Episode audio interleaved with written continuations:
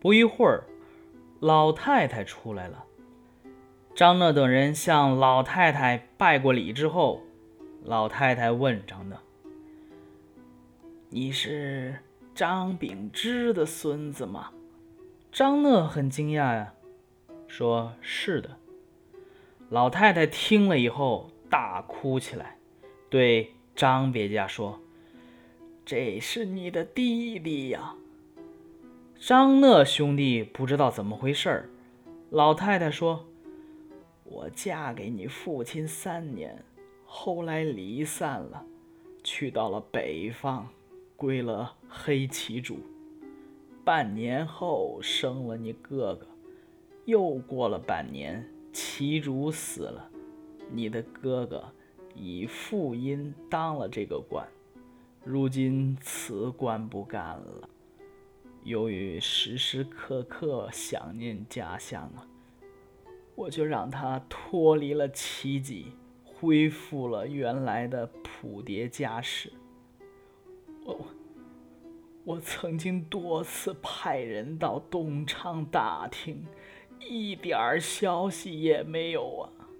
哪知你父亲西迁了呢？说完呢，又是大哭，哭了一阵儿。又对张别驾说：“你把你弟弟当做儿子，太折服了。”张别驾说：“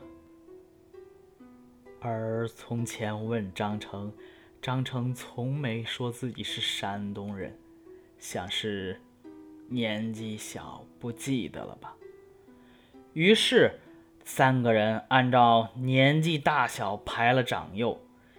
别驾四十一岁为老大，张成十六岁最小，张讷二十二岁，由原来家里的老大呀变成了老二。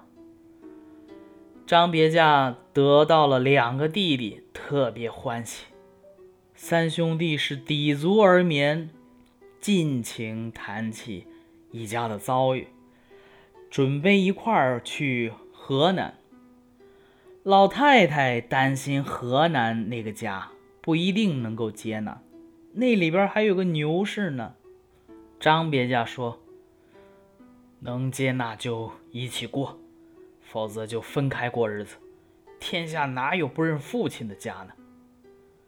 于是卖掉宅院，置办了行装，选个日子就往西出发了。一路无话，到了家乡。张讷和张成先赶路飞报父亲，张别驾领着母亲在后面稳稳的赶路。单说张父这边，自从张讷走后，牛氏啊不久也病死了。他一个孤老头子，形影相吊，过着寂寞的老光棍的日子。这一天。忽然看见张乐进来，惊喜的不敢相信自己的眼睛啊！又见张成也活着，哎呀，欢喜的是连话都说不出来，眼泪呀一个劲儿的刷刷的流啊！张乐又告诉别家母子也来了，张父这个时候惊愕的连哭都停了，感觉不到悲。甚至也感觉不到喜，只是呆呆的站着。时候不长，别驾也到了，拜见了父亲。老太太拉着老头子，抱头痛哭。张父见跟来了许多丫鬟仆人，屋里啊里外都是，反而觉得自己坐也不是，立也不是。张成见母亲不在，一问才知道牛氏已经过世，悲嚎痛哭，都哭昏过去了。过了一顿饭的功夫，才苏醒过来。张别驾拿出钱来，建造了宅院厅堂，又请来了老师教两个弟弟读书，张家一下子兴旺起来，由。原来的一个糟老头子，现在呢，马在槽边腾跃，人群在堂中喧嚣。转眼之间，居然成了当地的大户人家。意史是说：“我听说这个事儿的时候啊，自始至终掉过好几次眼泪。十几岁的孩子主动上山砍柴，帮助受虐待的哥哥。”不由得感慨道：“像王览这样的人物，真的又出现了吗？”于是啊，第一次掉泪。到了老虎叼走张成而去，不禁狂呼道：“天道怎么能如此昏庸啊！”于是又一次流泪。等到三兄弟突然相遇，则由高兴而掉泪。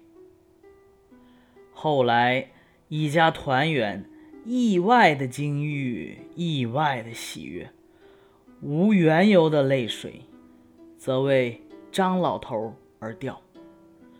不知后世还有没有像我这样好流泪的呢？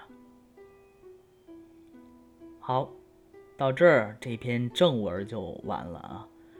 这个确实啊，战乱是。家庭悲欢离合的一个重要原因呢，历历朝历代甚至近代都一样。明末清初李自成的农民起义，明朝的灭亡和清朝的建立，乃至于后来的三藩之乱，都使得许多家庭妻离子散，而像。张成这一篇最后一家玩具的实属是凤毛麟角。张成篇故事的核心所反映的是继母与前房子女的矛盾，以及同父异母兄弟之间的友爱。继母牛氏啊，彪悍泼辣，父亲又懦弱。尤其是儿童张成与张讷之间的友爱体贴，都给人留下了深刻的印象。《聊斋志异》评论家戴明伦说：“一篇孝有传，视其闻其，三复之，可以感人性情；揣摩之，可以化人文笔。”写家庭的悲欢离合。最主要的是建立合理的结构线索。本片儿在这方面充分的体现了蒲松龄作为小说家的功力。所以啊，最后蒲松龄其实也有点凡尔赛。怎么说呢？最后蒲松龄自言：“余听此事之中，替凡数多。”不知后世亦有善替如谋者乎？云云，既可以当做蒲松龄的自赋语，也可以当做解析本篇故事结构的索要。我读这一篇的时候啊，其实心情也是起伏挺大的。尤其张讷这样的人，最后为了弟弟，一路要饭去找他。这得受多大苦啊！而且还是个孩子。再想起他以前受虐待，饭都吃不饱，还要去打柴，哎，是真的挺悲惨的。不过呀，好在这一番付出也不是没有回报。牛氏虽然虐待他，但弟弟起码知道他的好，也算是好人有好报吧。最后一家团圆。那张老头呢？最后其实是真的是大悲大喜，情感呢已经完全的被震惊麻木了。